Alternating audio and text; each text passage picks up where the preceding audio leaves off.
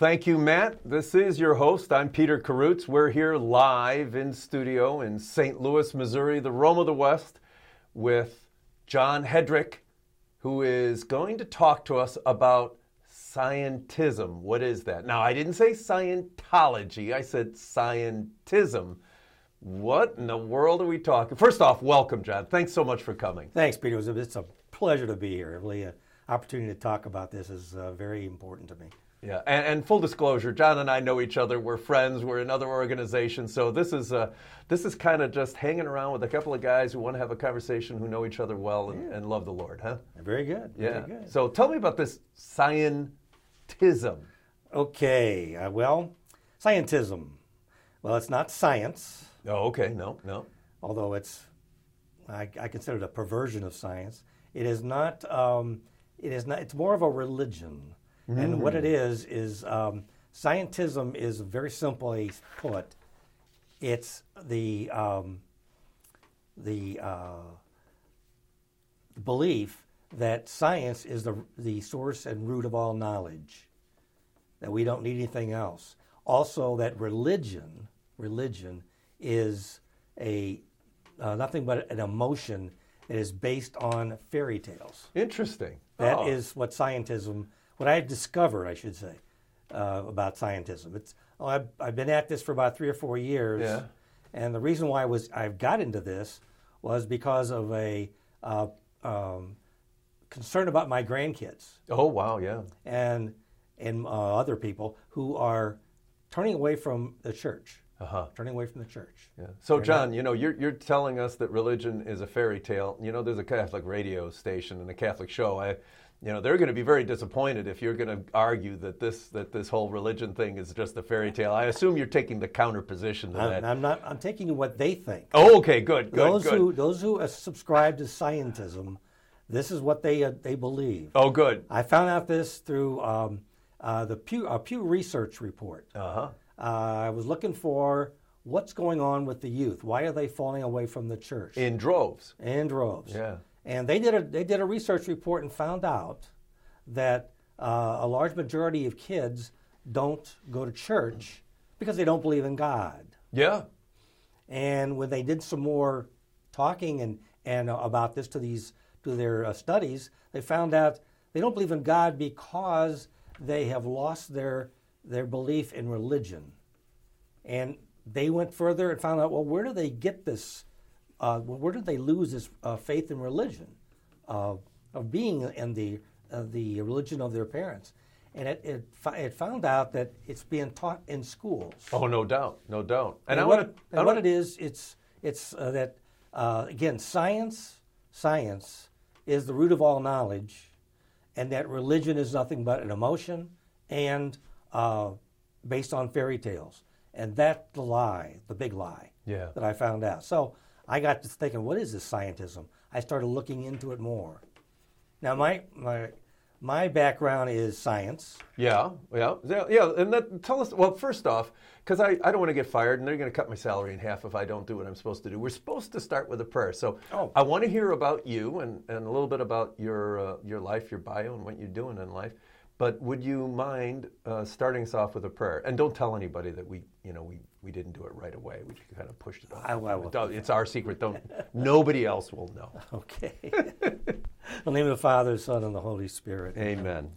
Now, dear Lord, we are gathered here today to talk with you and about you, and hopefully to shed light on the various things that you give to us as a gift. The world, the world of the universe, the gifts of your spirit, the gifts of what you've given to us in the spiritual creation that you have died and saved so that we might live in heaven forever.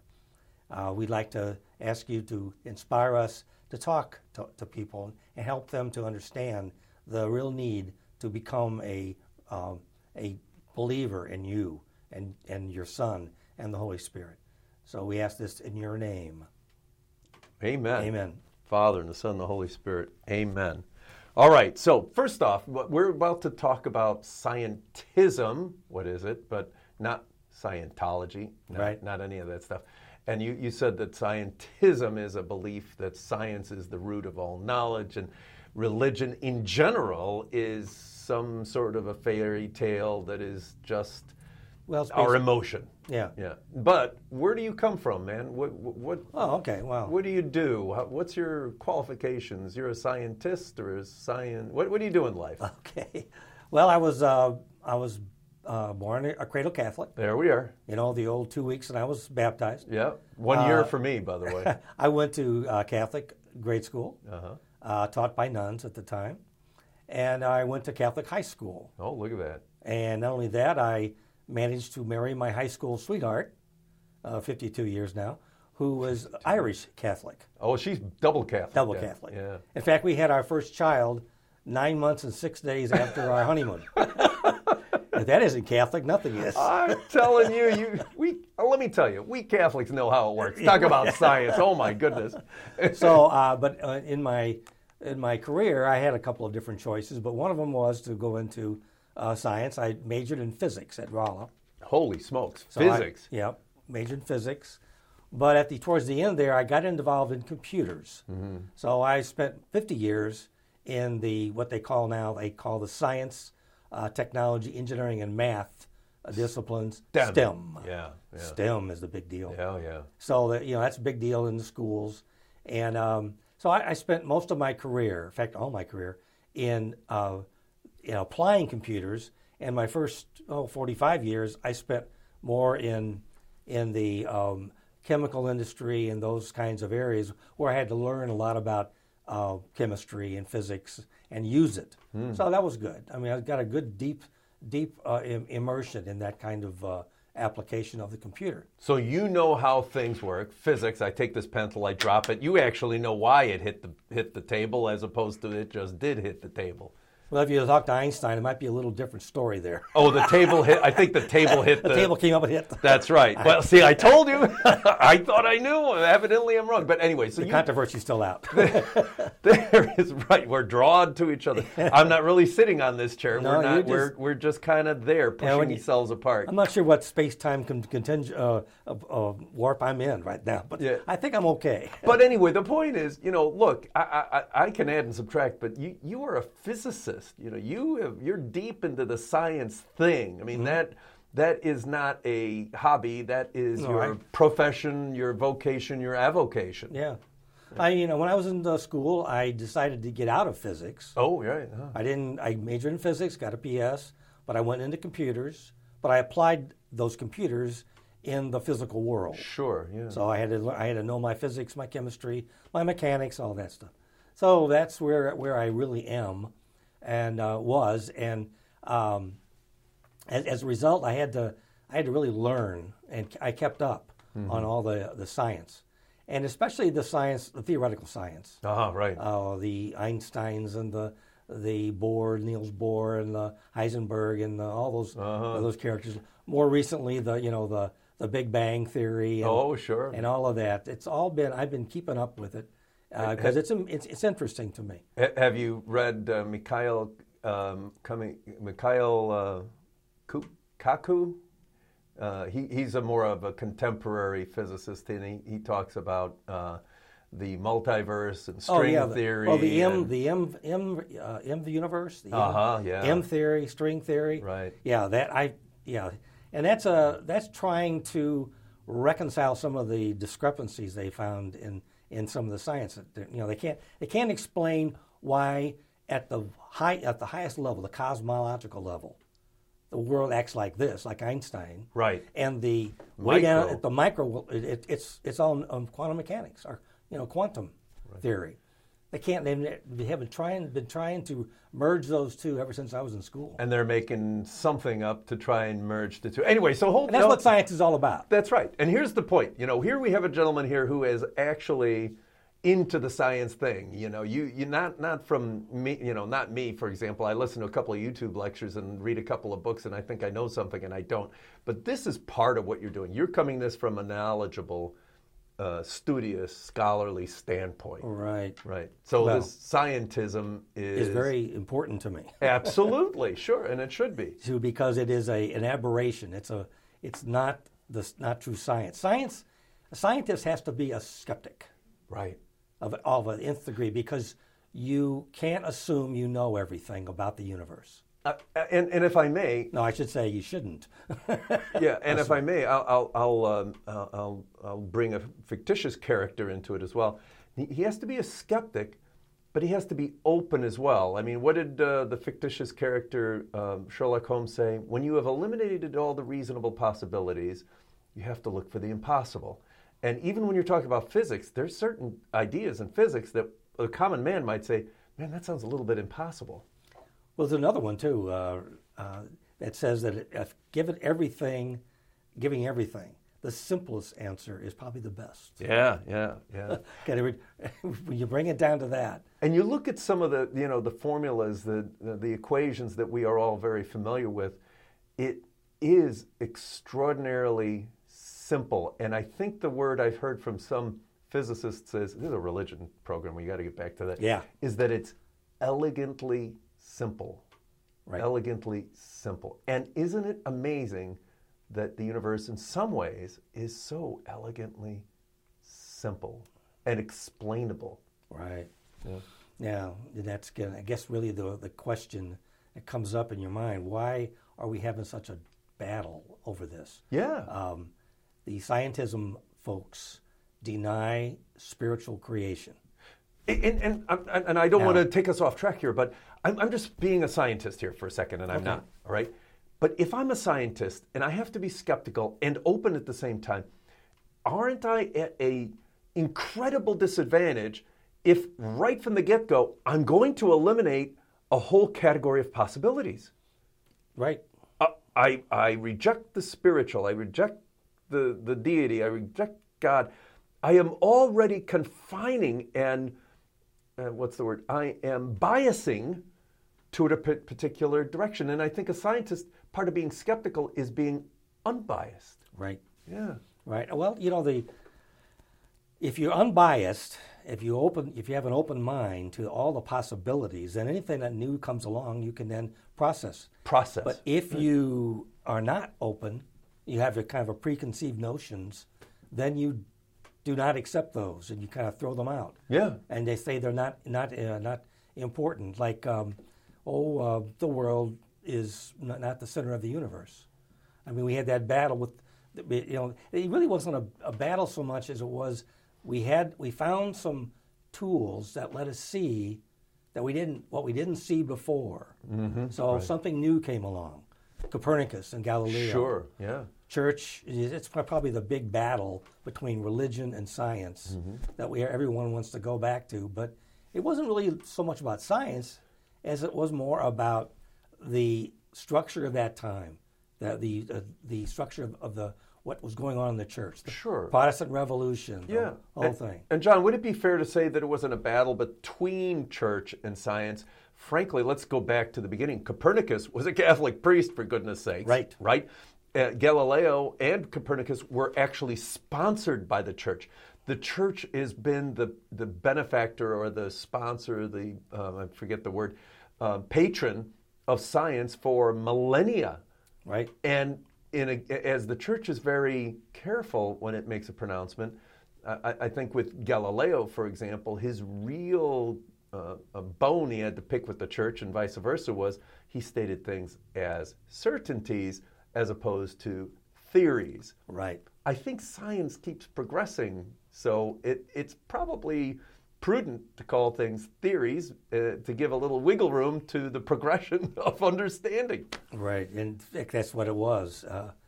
It was based on, the theory was becoming fact because of some of the observations they were making and an explanation of those observations. Right. Yeah. Now that assumes that your observations are correct, your measurements are correct, and that's what you have to be careful in science. Yeah, is that you might get measuring things that aren't quite true. Right, and you might think they're true, but because of what your biases are. John, I'm taking you off the track here, so let's go back to this scientism thing that you. All right. So anyway, what I found was that is a modern problem with the. In our kids, in our school systems, that this idea of scientism has been taken over and really causing our kids to lose their faith. And that's what I have stood up and said, we got to stop this. I'm with you, and we're going to talk more about that. This program is Scientism. I'm your host, Peter Karutz. This is St. Joseph Radio Presents, coming to you live from St. Louis, Missouri, the Rome of the West. And we're here with John Hedrick, and he is going to tell us about Scientism. What is it? And kids are losing their faith. I think that's one of the greatest heartaches of parents, when they have to look at their children as they grow up or grow older, and they're losing their faith. Yeah. And that's where you kind of got into this understanding of scientism. Yes, and I think that what I'm finding is I think there's a definitely, the kids are knowledgeable about this because they're losing their faith. But I think there's also, it's a question that people are not up, people get intimidated by the scientism folks. The scientism folks come at people who are not knowledgeable of science, and they kind of bowl them over. They intimidate. They make it sound like this is going to happen because, believe us, it's science. Mm-hmm. Science says. Right. You know, there's scientific consensus. Today. Yeah. So, and if they come at that hard enough, a lot of people will just say, sure, absolutely. What can I do about it? I can't refute that. Oh, yeah. This guy's smart. He's got a PhD, MS. I don't know. He must know what he's talking about. So that's where the real challenge is. Yeah.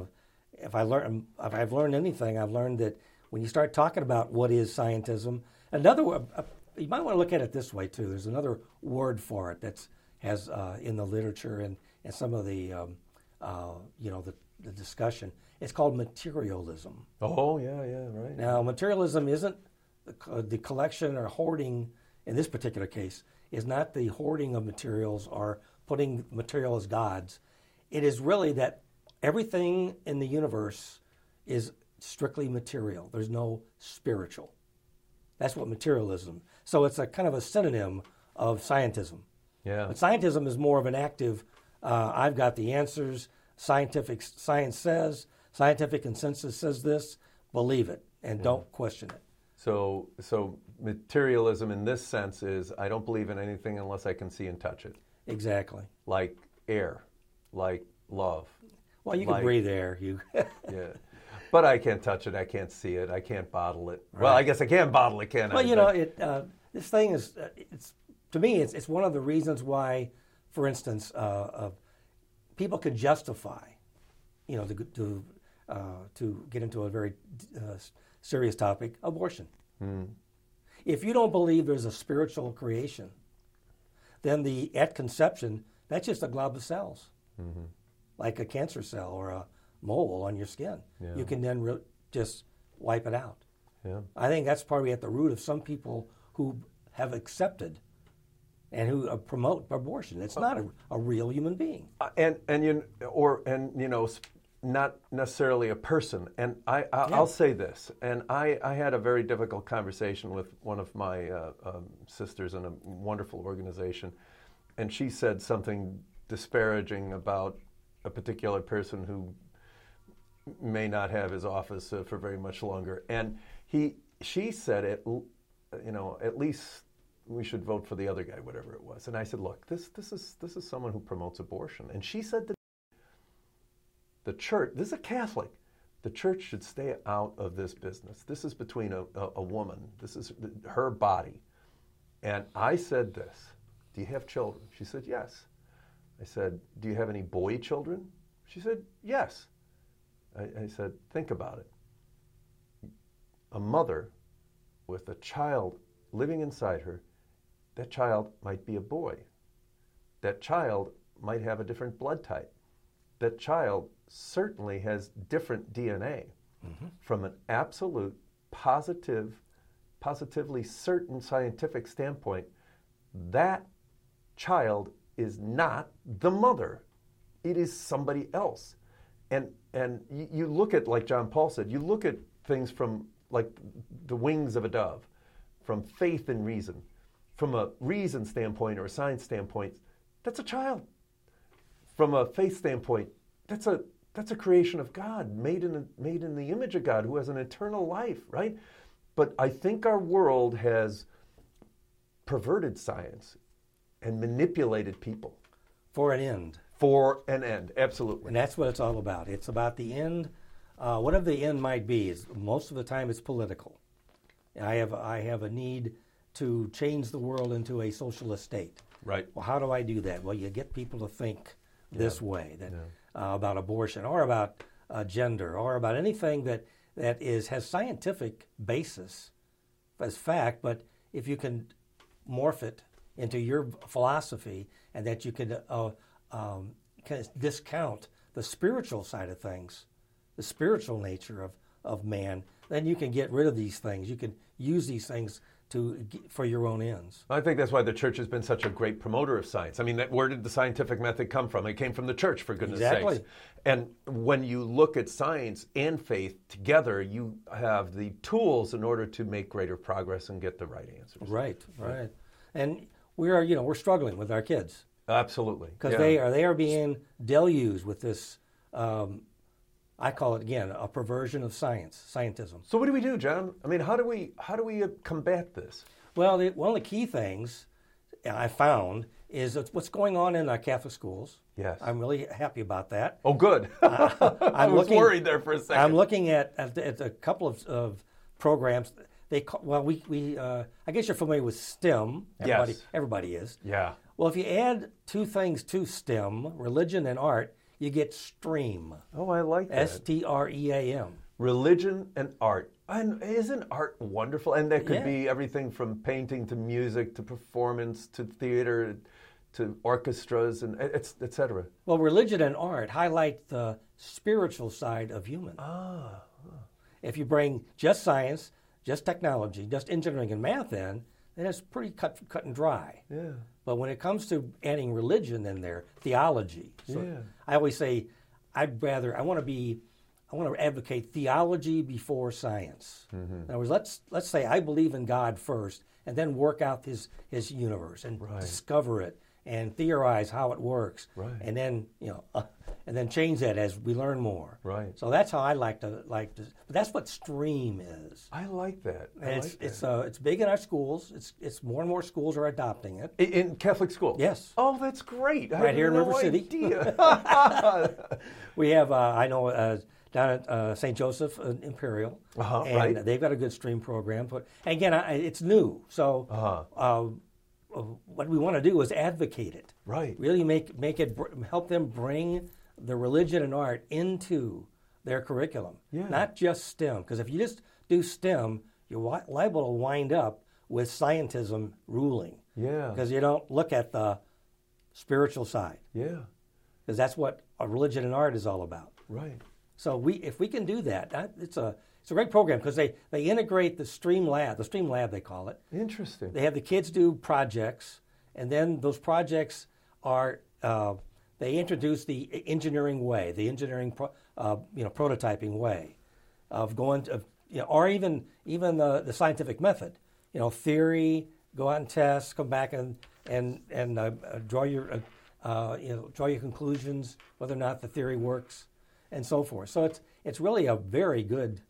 To me, that's the hope of turning this around. And you said St. Joseph and Imperial. We're a plethora of St. Joseph around here, right? This is St. Joseph Radio. We have St. Joseph in Cottleville. We have St. Joseph Shrine. We have the St. Joseph in Manchester. St. Joseph in Imperial. Oh, why? He's such a great guy. He doesn't say very much, though, does he? For getting around like this. But he does things. But you're talking about grade school. Yes. Now, and I'm hoping we get to high school too, but.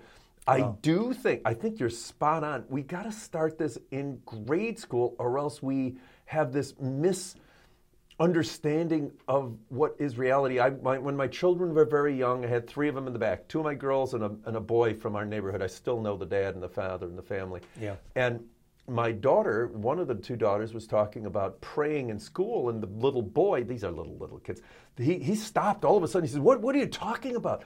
You can't pray in school. You'll be in big trouble. And you know what my girl said? Again, these are girls. He said, why are your teachers so mean that they wouldn't let you pray? That's the dichotomy right here. Yeah. Here, this child, who is a good Jew, thinks that praying is somehow wrong, bad, punishable, ill-mannered. And my daughters thought it was commonplace. Mm-hmm. I think it's great that you're starting STREAM in grade school. Yeah, I think that's a great thing. We had parents out there, get to your schools and find out what they're doing, because it is definitely the step in the right direction to overcome this scientism thing. Yeah. Because this, when I looked at this, I found out that even in our parish, at the public school sessions, the kids admitted that that's what they're taught in public schools.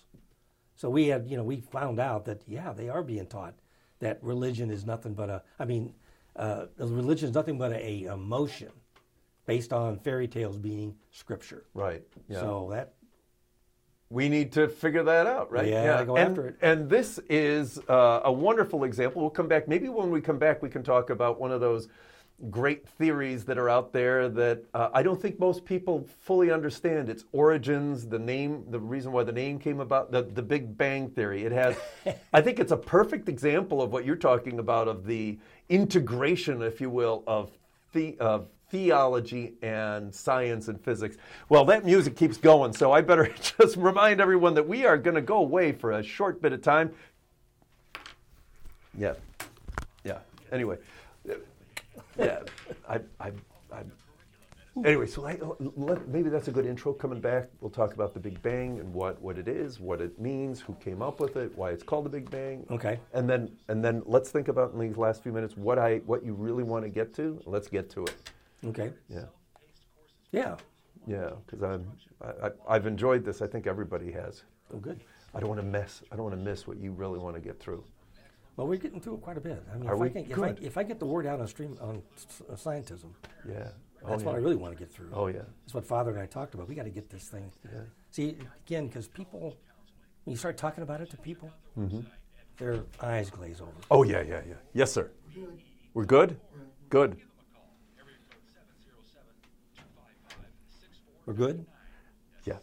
Oh, there's 1,000 different things that can go wrong back there. So he kind of assures me periodically that we're all good.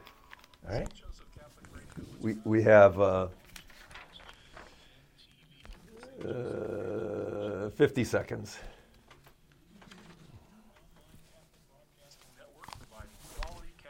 Oh.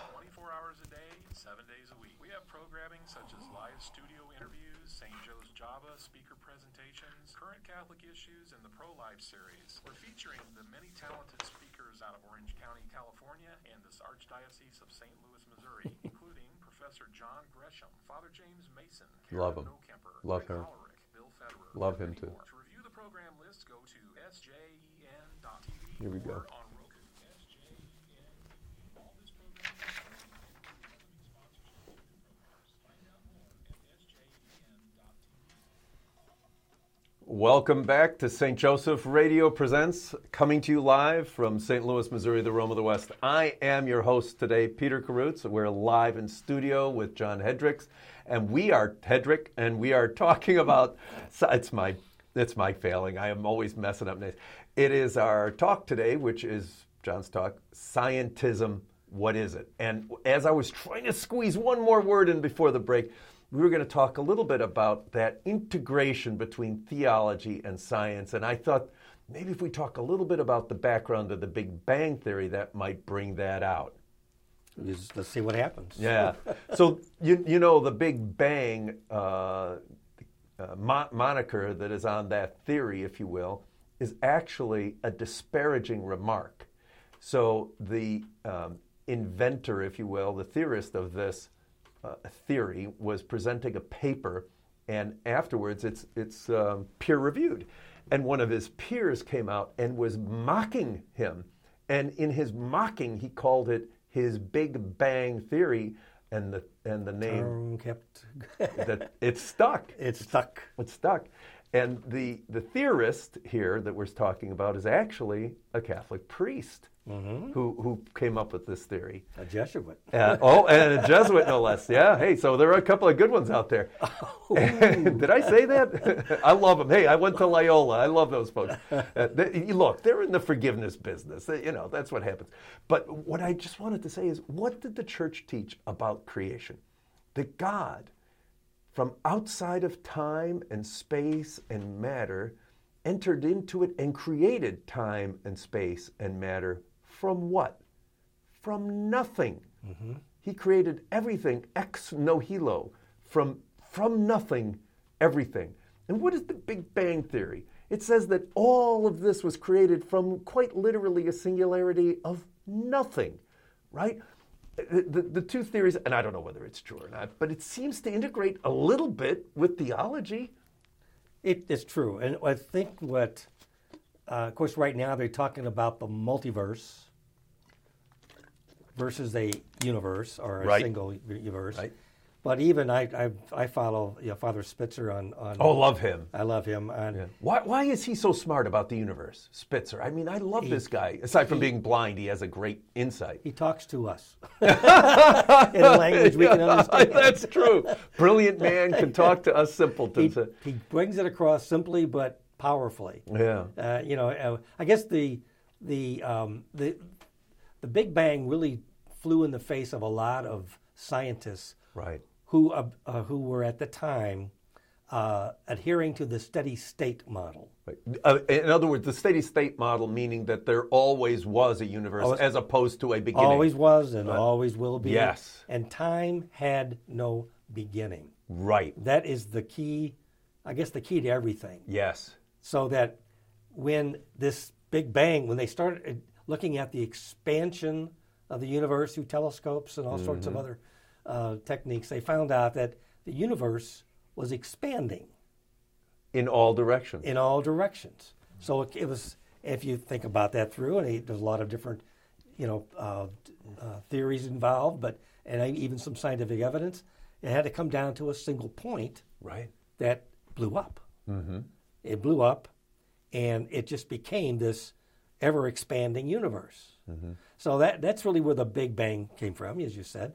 But it flew in the face of the steady state. So right. So the steady state folk. That was conventional wisdom. Oh yeah. You're an idiot if you didn't believe that. Yeah. In fact, there's still a very very big contingent. It's not very big. That's kind of nebulous. There's still some people who adhere to that fact, and they come up with this multiverse. Right. One universe creates the next universe. Yeah. Creates the next universe, and it's on and. And if someone once posed it as a circle, right? Just keeps going in circles forever. Mm-hmm. So they've been trying to recreate the steady state, the no time beginning. Because if time began, somebody had to start the clock. And if time began, someone had to start the clock. And that person who started the clock could not be part of the clock. Right. If I'm going to create time, I have to come. I have to come from outside of time. That's right. When I look at this phone, just to be really a complete idiot, when I am looking for the creator of the phone, I don't take a screwdriver and pry it apart and look inside and try and find the creator. Nope. The creator came from outside of this phone. And our world and universe must be the same thing, right? Hey. If I were to create matter and time and space, I must have come from outside of time and matter and space.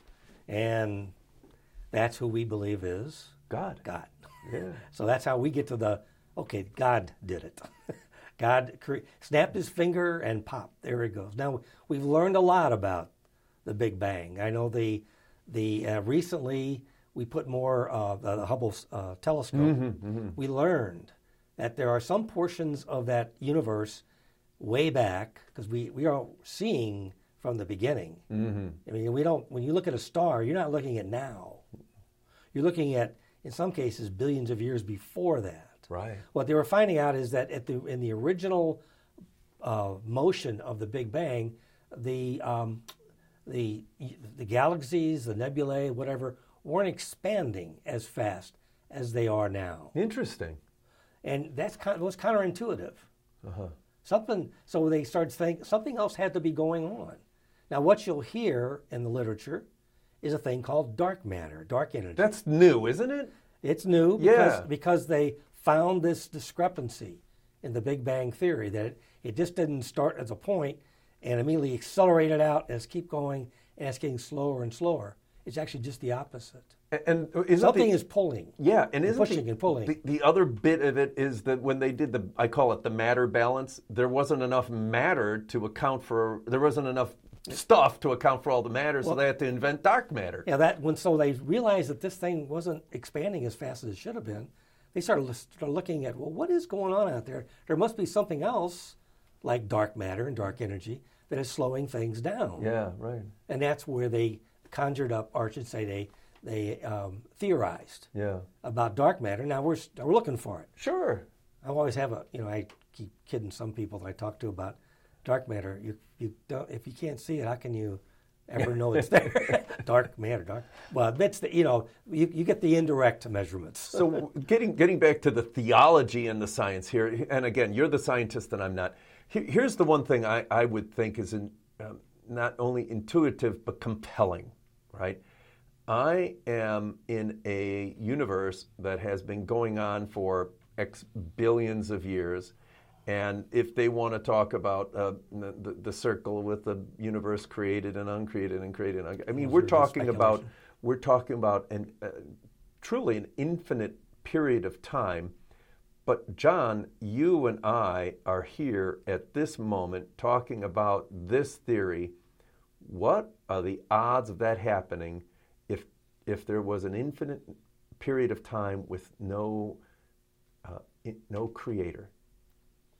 I mean, the odds have got to be, I don't have enough faith to believe this just so happened, just by happenstance, just with various cosmic things colliding and carrying on. I think that takes too much faith to believe that that's possible.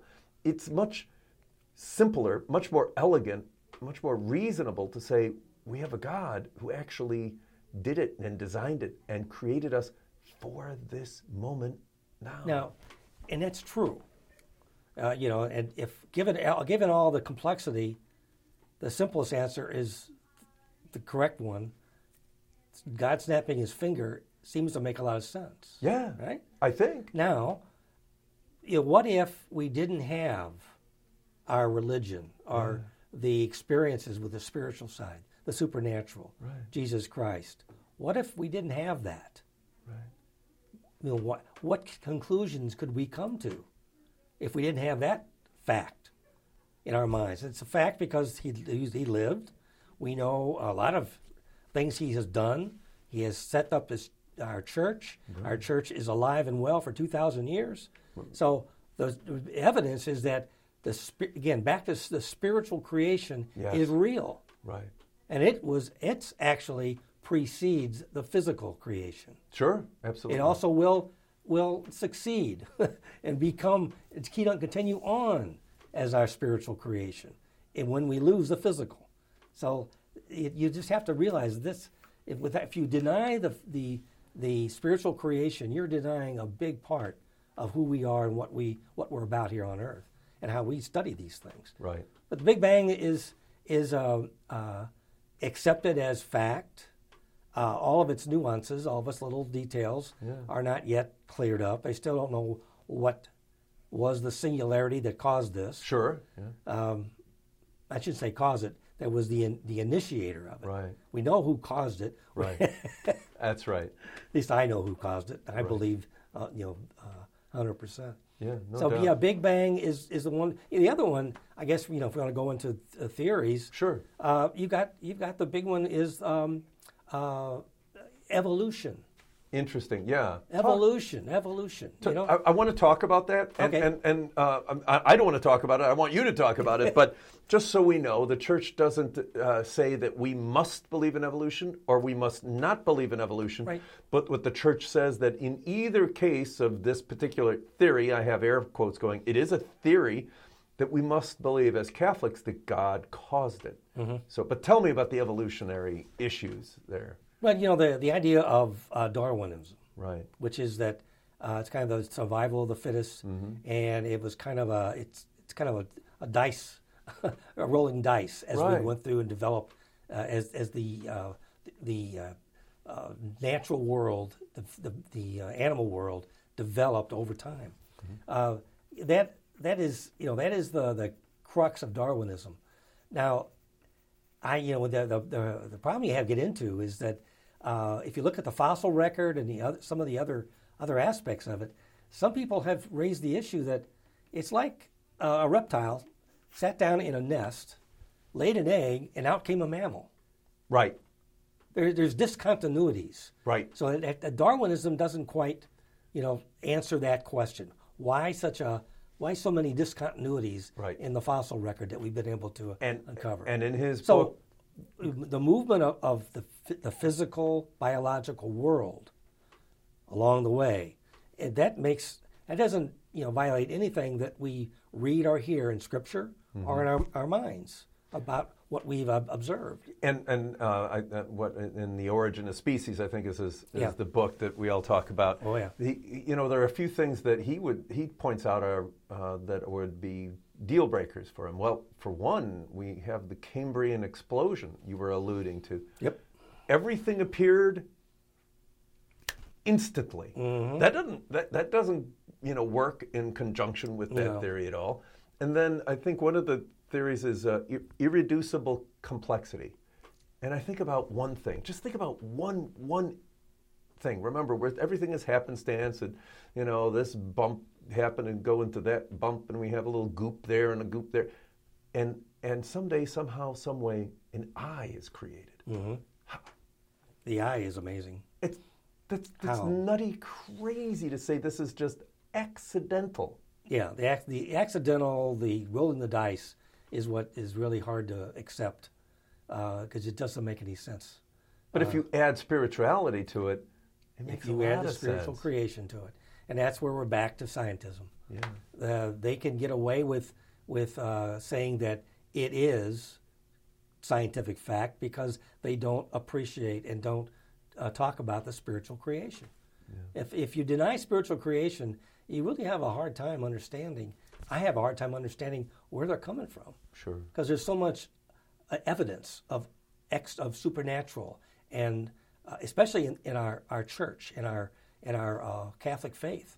I go back to one of my favorite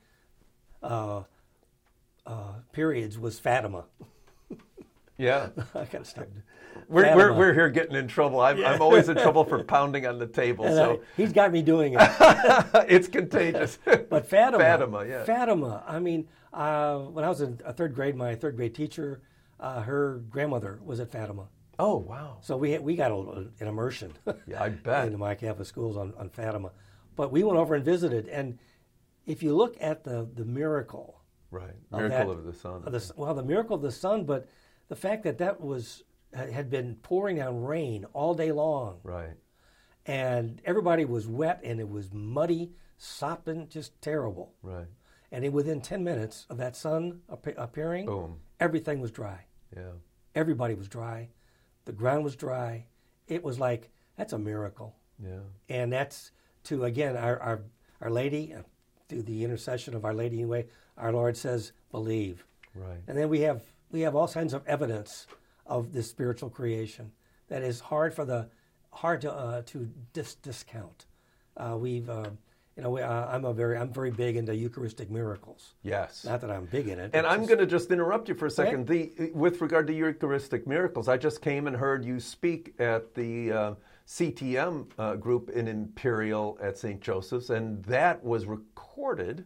And that'll be up on our YouTube channel, so you need to check it out. It was absolutely incredible. And one of the stories you talk about is the Bergoglio miracle. Mm-hmm. And I'll let you tell me about that a little bit, or us. But I do want to remind our listeners that this is St. Joseph Radio Presents, coming to you from St. Louis, Missouri, the Rome of the West. And we are live with John Hedrick, and we are talking about scientism. What is it?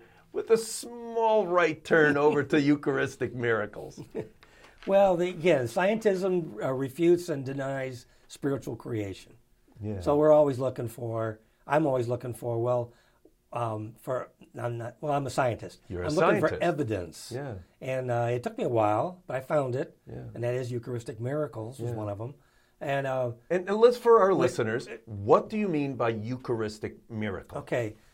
From back in 750 AD and before that, all the way through 1996, the latest, there's been occasions when the Eucharistic host, consecrated Eucharistic host on the altar, has bled. And the bleeding, they call it the bleeding host miracle for that reason.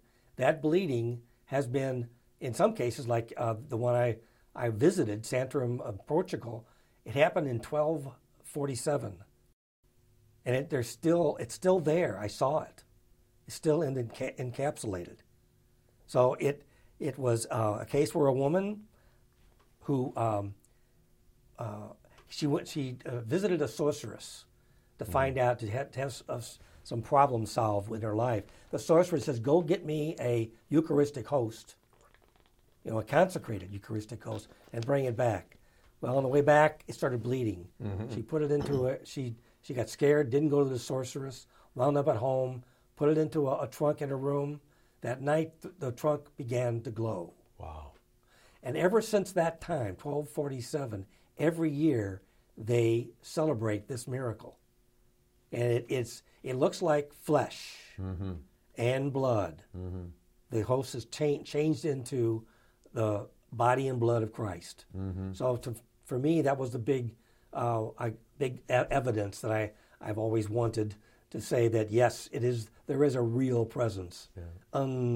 Without the St. Thomas, he had to poke his finger in the nail holes and decide, some of us are still St. Thomases. Yeah. But John, this is not unique. There's several. There's 155 around the world. Right. The most recent one was down in one of the most recent ones was down in Argentina, mm-hmm. with who happened to be involved with our current Pope Francis, and that one was sent to scientific labs, and they came back. I'm going to interrupt you anonymously. Yeah, the labs had no idea what the source was, what the purpose of the test was. It was totally blind. They sent the samples to Australia, to New York. And I forgot there's one other. Anyway, they came back with the results all the same. Which were? It was the muscle of the right of the heart. Right ventricle of a live person. That was the most amazing thing. They said, well, this is like you gave me a person's live heart. Right. And it was type AB blood. Every time. And the flesh was actually interwoven. The flesh was actually interwoven with the host, the bread, was interwoven with the flesh. Mm-hmm. And so they came back and said, this is what we found. And then they said, do you know what this is? And they said, no. They told them, and the scientists were flabbergasted. Yeah, and I'm gonna slip in a little bit of a story there. So before they told them what that sample was, Bergoglio had a second sample sent, and this was from a Eucharistic miracle in 850 AD. And they sent the second sample, and the scientist said, "This sample came from the same person." And then they told them what they were studying. And holy smokes! The scientists were taken back a little. So again, this is evidence. Absolutely, evidence of a spiritual creation. Right. Beyond. In my mind, I mean, being a doubting Thomas and a scientist, I'm convinced. Mm-hmm. There's no doubt about it in my mind. I've always believed, but now I know. And it's absolutely consistent with Catholic teaching because we as Catholics believe that the host and the appearance of the host as bread, and the appearance of the wine, of the blood as wine, and the taste, etc., is what they call the accidents of appearance. The right. accidents, not the substance of right. it. The substance is the real body, blood, soul, and divinity of Christ. But the accident of appearance is the wheat host right. and the wine blood. So besides, going into back to our science. Yes, please. This is a whole nother program. This is a big subject. Yeah. The STREAM is the way of introducing religion and art into the science curriculum, and also use that to thwart this scientism thing. But it's also the knowledge of these miracles is the way to, if we can get it into the hands of our kids, it's their way of combating this scientism malarkey that there is no spiritual creation. Right. There's only a physical creation. Right. And that is what we have to overcome. So it goes along with the STREAM to me. It's exposing some of the evidence that our Lord has been so kind in, the Shroud of Turin.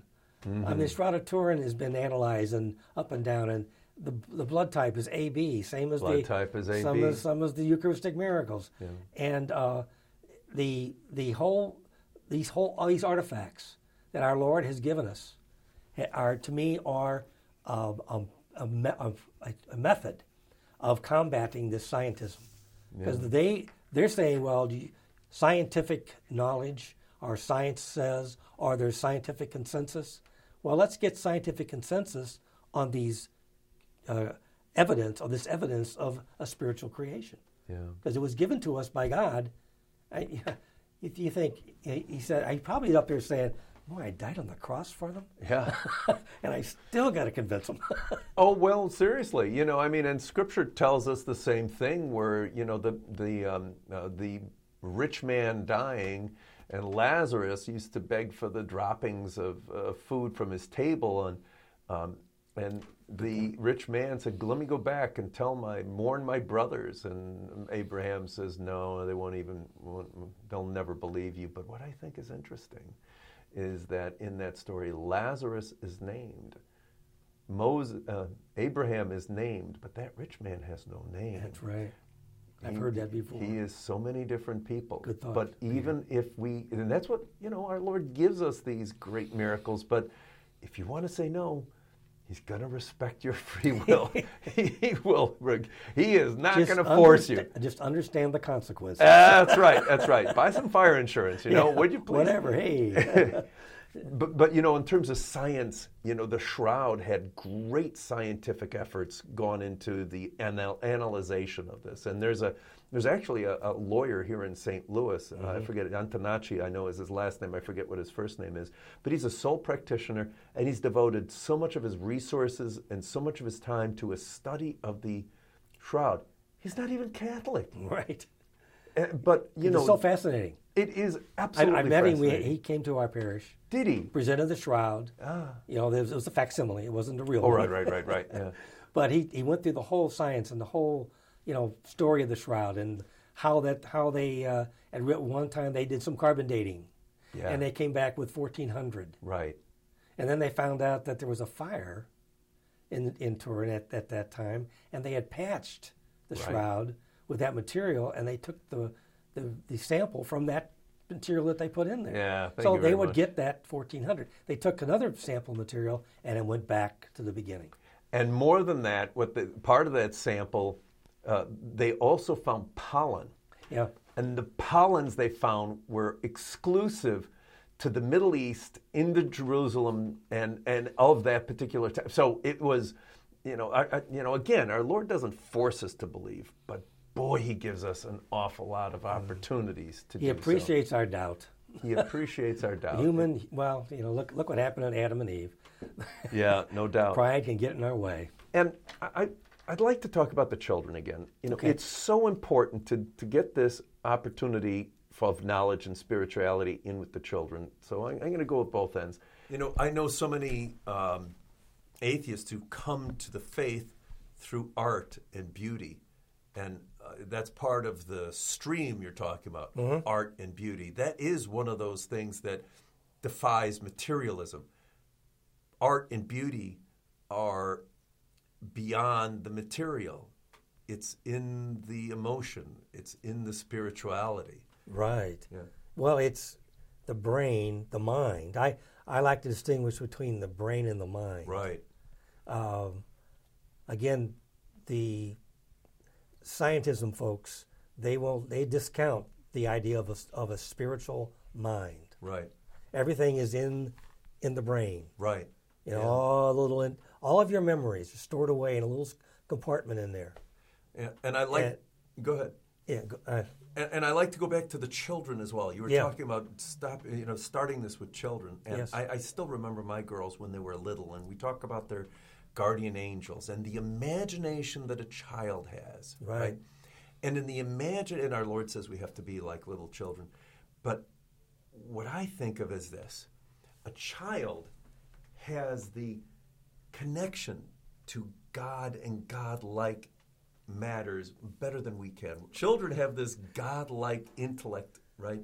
Their imagination is so close to reality. And what did Aquinas said? You or I can conceive of a unicorn, but we can't make it real. Children's imagination are so vivid that they can almost touch the reality there. But when God conceives of an idea, it is, right? You know, the first chapter of John, right? In the beginning there was God, and the Word was with God, and the God was God, and all things came into being through the Word. When we say the Word, the thought.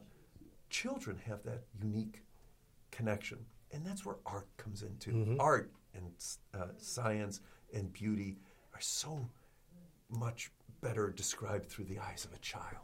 Exactly, and they're much more receptive to it. Yeah, their imaginations are not biased, are not warped. Maybe is a better word for it, but they really have imaginations. I love talking to my grandkids. They open up doors, don't they? Of understanding that I didn't think of it that way, or I haven't thought of it that way in a long time anyway. Yeah. But they do. They have this imagination. You know, the thing that I just occurred to me is church art. Church art, absolutely. Yeah. You know, if you go to Rome, or you go to any of the old time situations, the church art is just elaborate. Yeah. Just beautiful. It's blow you away out of this world crazy. Their thoughts, because that's all they had to work with. Right. They didn't have video or pictures. They had to work with the art. Or time limits. The Sistine Chapel. Oh, I mean, you know, so, yeah, if the kids can be exposed to that art and make art as part of their being, about their well-being, I think we can also overcome this scientism, you know, raw, physical only mentality. Yeah. One more segue, and then we'll wrap up. But one of the things that foreigners, and I'll say the Japanese in particular, why they come to the United States for their education, because they appreciate the imagination that is inherent in Americans versus their, I'll say, strict scientism. And that imagination creates great things like iPhones and, you know, microwaves. And they can do it from a scientific standpoint, but conceiving of it is a different trick. That's true. John, thanks so much for being here. Thanks so much for continuing on and going over the limit, huh? All right. Hey, we did it. We spanned the whole science world. We'll see you soon.